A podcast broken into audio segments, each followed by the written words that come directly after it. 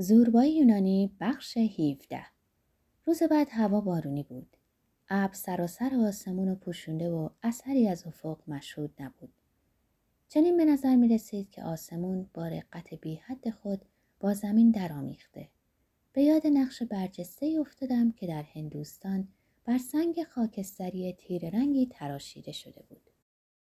عوامل طبیعی چنان اون دو رو به همدیگه پیوسته بود که بی اختیار منظره جفتگیری دو حشره در چشم مجسم می شد که بارونی لطیف بر اونا باریده و بالهاشون رو مرتوب ساخته بود. چنین می نمود که در همین وضع هماغوشی به تدریج در کام سیری ناپذیر زمین فرو خواهند رفت. من روبروی پنجره کلبه نشسته و چشم به زمینی دوخته بودم که تاریک می شد و به دریایی که رنگ سبز فسفوری پیدا می کرد. در سراسر سر ساحل نه موجود زنده دیده می‌شد نه کشتی و نه پرنده ای. تنها بوی خاک بارون خورده بود که از اون پنجره داخل کلبه می‌شد. بلند شدم و مانند گدایی که دستشو برای گرفتن صدقه دراز می‌کنه دستم از پنجره بیرون بردم تا از شدت و ضعف بارون با خبر بشم. ناگاه احساس کردم که می‌خوام اشک بریزم. غم و اندوهی عمیقتر و مبهمتر از غم و خودم از خاک نمناک برمیخواست. حیوانی اهلی رو در نظر مجسم کنیم که به آرومی در حال چریدنه. ناگاه بدون هیچ سابقه قبلی سر بلند می‌کنه بوی خطر در فضا به وضوح به مشامش می‌رسه و می‌بینه که هیچ مفری هم نداره. همان حالت استراب و وحشتی که به اون حیوان دست میده در من پیدا شده بود. خواستم بلنشم و فریاد بکشم. می‌دونستم که این کار منو تسکین خواهد داد و از زنجیر افکار و محسوسات کنونی رهاییم خواهد بخشید ولی از این کار احساس شرم کردم ابرا در آسمان به تدریج پایین تر. از پنجره به بیرون نگاه کردم قلبم در سینه می تپید. هیچ توجه کردین که ریزش بارونی ملایم تا چه حد غم اندوه انسان رو شدیدتر و جانکاهتر می سازه؟ کلیه خاطرات تلخ در اعماق ذهن در برابر انسان مجسم میشه. دوری و هجران دوستان، لبخند محو شده زنان، امیدهای شیرینی که چون بید بال خودشون از دست دادن و از اونا فقط کرمی باقی مونده. کرمی که اینک بر روی برگای قلب من خزیده و کم کم اونو به تمامی خواهد خورد. تصویر دوستم که در گوشه در قفقاز به سر می برد به تنی از خلال بارون و خاک نمناک متجلی می شد. قلم برداشتم روی کاغذ خم شدم تا با نوشتن نامه با او سخن آغاز کنم. تصور می کردم که به این ترتیب خواهم تونست از میون قطرات ظریف بارون که به همدیگه پیوسته و به صورت رشته لطیفی در اومده بود بگذرم و دمی بیاسایم. چنین نوشتم. دوست عزیز از ساحل خلوتی در جزیره کرد یعنی از جایی برات نامه می نویسم که سرنوشت و من هر دو موافقت کردیم که من چند ماهی از عمرم و در اونجا بگذرونم و نقش سرمایهداری را ایفا کنم. اگه در این بازی موفق بشم خواهم گفت که صرف نقش آفرینی سرنوشت نبوده که منو به اینجا کشونده بلکه تصمیم مهمی اتخاذ کرده و روش زندگی خودم رو دگرگون ساختم. یادت میاد روزی که از من جدا می شدی منو کرم کتاب خوندی؟ این حرف تو چنان منو آزرد خاطر ساخت که تصمیم گرفتم اگه نتونم برای همیشه لاقل برای مدتی از سیاه کردن کاغذ خودداری کنم. نیت کردم زندگی فعالانه تری در پیش بگیرم. به همین منظور تپه ای رو که دارای معدن لیگنیت بود اجاره کردم. کارگرانی به خدمت خود در آورده و کلنگ و بیل و دستگاه های جوش دادن و زنبه و کامیون فراهم ساختم. تونل هایی در معدن احداث کرده داخل اونا میشم. همه اینا به خاطر تو حرفات بود. کسی که روزی اونو کرم کتاب خوندی اینک با نقب زدن و راه باز کردن در دل تپه تبدیل به موشکوری شده. امیدوارم که از این وضع دلخور نباشی و برعکس از تناسخ من خوشنود بشی. سرگرمی های من اینجا فراوونه. خوشی ها من بسیار. چون این همه به سهولت و از عناصری تعمین میشه که دیرپای و تمام نشدنیه. هوای پاک، خورشید، دریا و نون گندم. هر شامگاه یه سنباد بحری چارزانو مانند ترکا در برابرم میشینه و به گفتار آغاز می‌کنه. اون حرف می‌زنه و جهان منو وسعت بیشتری میبخشه. گاه گاه وقتی کلمات برای ادای مقصود کافی نباشه برمیخیزه و میرخصه. از اینم گذشته چنانچه رقصم کفایت نکنه سنتورش رو روی زانو گذارده و به نواختن می‌پردازه.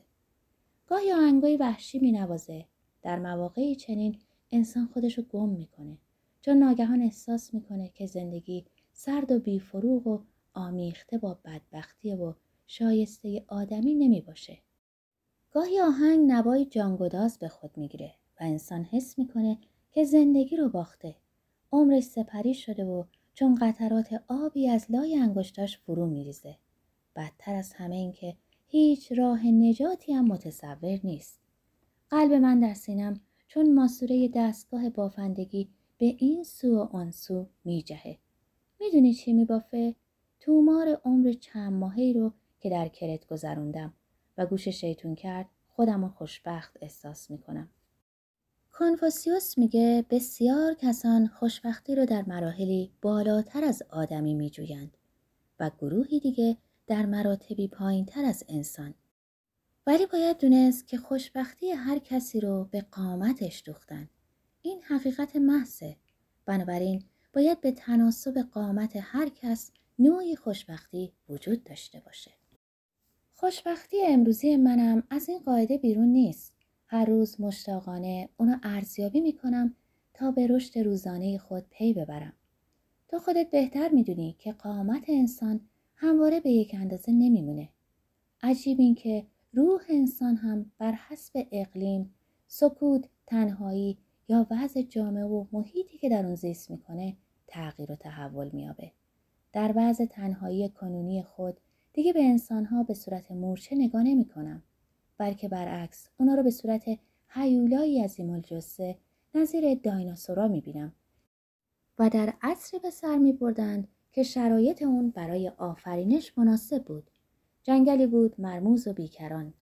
مفهوم های ملت و نژاد که تا اون حد به اونا علاقه مندی و همچنین مفهومات ملت و بشریت که من شیفته اونا هستم در اینجا تحت دم نیرومند ویرانگر دارای ارزشی یکسان می باشند.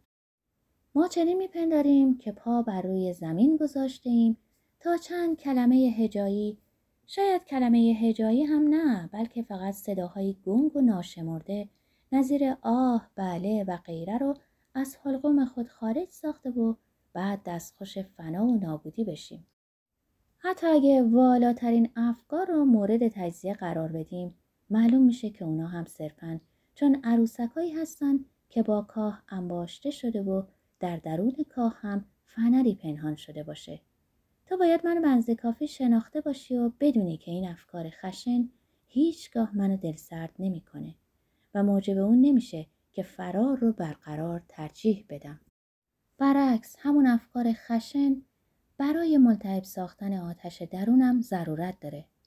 بودا میگه من دیدم. منم دیدم و تونستم در یه چشم به هم زدن با خالق نامری سرمست و دهنبین روابط حسنه برقرار کنم.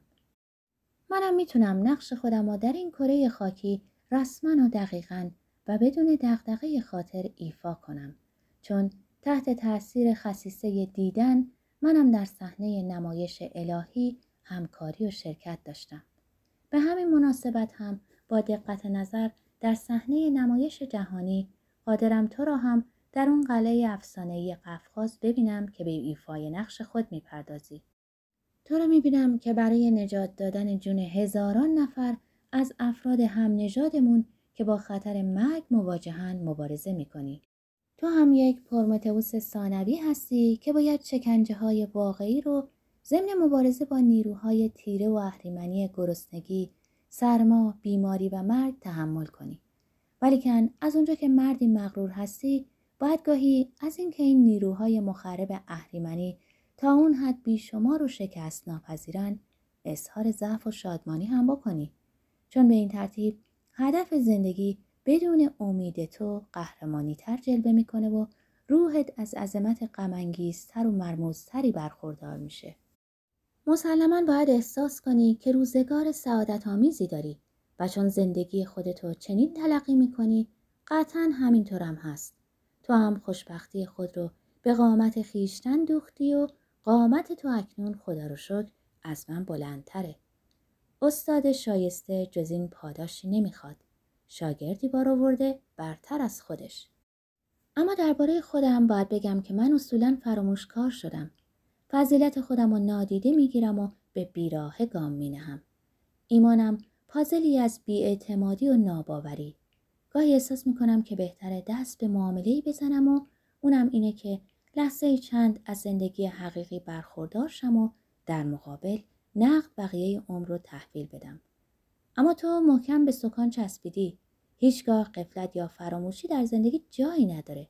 حتی در شیرین ترین لحظات عمر به سوی مقصدی که نهایت مسیر توه گام برمیداری.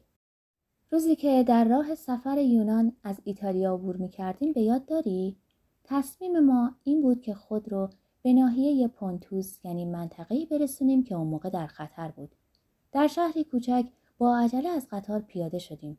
قطار بعدی یه ساعت دیگه می رسید. در نزدیکی ایستگاه راهان پارک جنگلی بزرگی بود. در پارک درختانی با برگهای پهن، موز و نیهایی به رنگ تیره کاشته شده بود. زنبورای اصل بر شاخه های گلدار گرد اومده و به مکیدن شیره اونا مشغول بودن. شاخه از ضربات نیش اونا میلرزید. با نوعی وجد و سرمستی شبیه به رویا خاموش قدم می‌زدیم. ناگاه سر پیش یکی از خیابونای پارک دو دختر پیدا شدند که ضمن راه رفتن به خوندن کتابی مشغول بودند. الان به خاطر ندارم که آیا زیبا بودن یا زشت. آرایش کرده بودن یا با سیمای طبیعی به پارک جنگلی اومده بودن. شیک پوش بودن یا لباسی ساده در برداشتن. فقط به یادم مونده که یکی از اونا سفید رنگ بود و دیگری سیاه چرده. ولی هر دو بلوز بهاره بر تن داشتن. ما با تحوری که تنها در خواب ممکنه به انسان دست بده به اونا نزدیک شدیم و تو گفتی کتابی رو که می‌خونین راجع به هر موضوعی باشه حاضریم در باب اون با شما بحث کنیم. کتابی که میخوندن اثری بود از ماکسیم گورکی. آنگاه شتابان در باب زندگی، فقر، انقلاب فکری و عشق و محبت صحبت کردیم. آخه ما وقت چندانی نداشتیم. شادی تو هم با غم اون روزا هیچ وقت فراموش نمی کنم. ما و این دو دختر ناشناس به زودی به دوستای صمیمی و اشاقی دیرین تبدیل شده بودیم. خود رو مالک روح و جسم اونا میپنداشتیم و عجله داشتیم چون چند لحظه بعد میبایست برای همیشه اونا رو ترک کنیم. در هوای پر احتزاز بوی هماغوشی و مرگ استشمام می‌شد. قطار رسید، سود زد. مثل کسی که از خواب بیدار شه از جامون پریدیم و به هم دست دادیم. چطور ممکنه فشار سخت و یعصامیز دستها رو فراموش کنیم؟ ده انگشتی که نمی‌خواستن از هم جداشن. رنگ یکی از دخترها خیلی پریده بود. دیگری میخندید و میلرزید. خوب به یاد دارم که به تو گفتم یونان وطن و وظیفه چه معنایی داره. حقیقت همینجاست. تو هم جواب دادی یونان وطن و وظیفه هیچه. با این حال ما برای همین هیچ ها حاضریم هلاکت و خطر رو استقبال کنیم. نمی‌دونم چرا اینا رو برات می نویسم. شاید برای اینکه یادآوری کنم که هیچ یک از لحظاتی رو که با هم بودیم فراموش نکردم. شایدم برای اینکه فرصتی باشه تا بتونم به تشریح احساساتی بپردازم که به تبعیت از عادتی خوب قادر نیستم حضورا بیان کنم. اکنون چون دیگه روبروی هم نیستیم و چهره همدیگر رو نمی‌بینیم و از این لحاظ که دیگه در معرض این خطر نیستم که در نظرت فردی رقیق القلب یا مسخره جلوه کنم می‌تونم صریحا بگم که از ته دل دوست دارم. نامم تموم شد. با دوستم گفتگوها داشتم و اکنون احساس آرامش می‌کردم. زوربار صدا زدم چون باطمه زیر صخره نشسته بود تا از قطرات بارون محفوظ بمونه. با طرح سیم نقاله ابدای خود سرگرم بود. بهش گفتم زور با بلند شو بیا اینجا بریم بده. ارباب معلومش خیلی سرحالی ها بارون میباره. بهتر نیست خودت تنها بری. می‌خوام در همین نشاط و خوشی باقی بمونم. اگه با هم باشیم این حالت سرخوشی از بین نخواهد رفت. بلند شو بیا. خنده ای کرد و گفت خوشحالم که می‌بینم به من احتیاج داری. خیلی خوب بریم. روپوش کرتی پشمین خود رو که باشلوقی نکتیز داشت و من بهش هدیه کرده بودم پوشید و پازنان از میان گل عبور کردیم و به سمت دهکده رفتیم.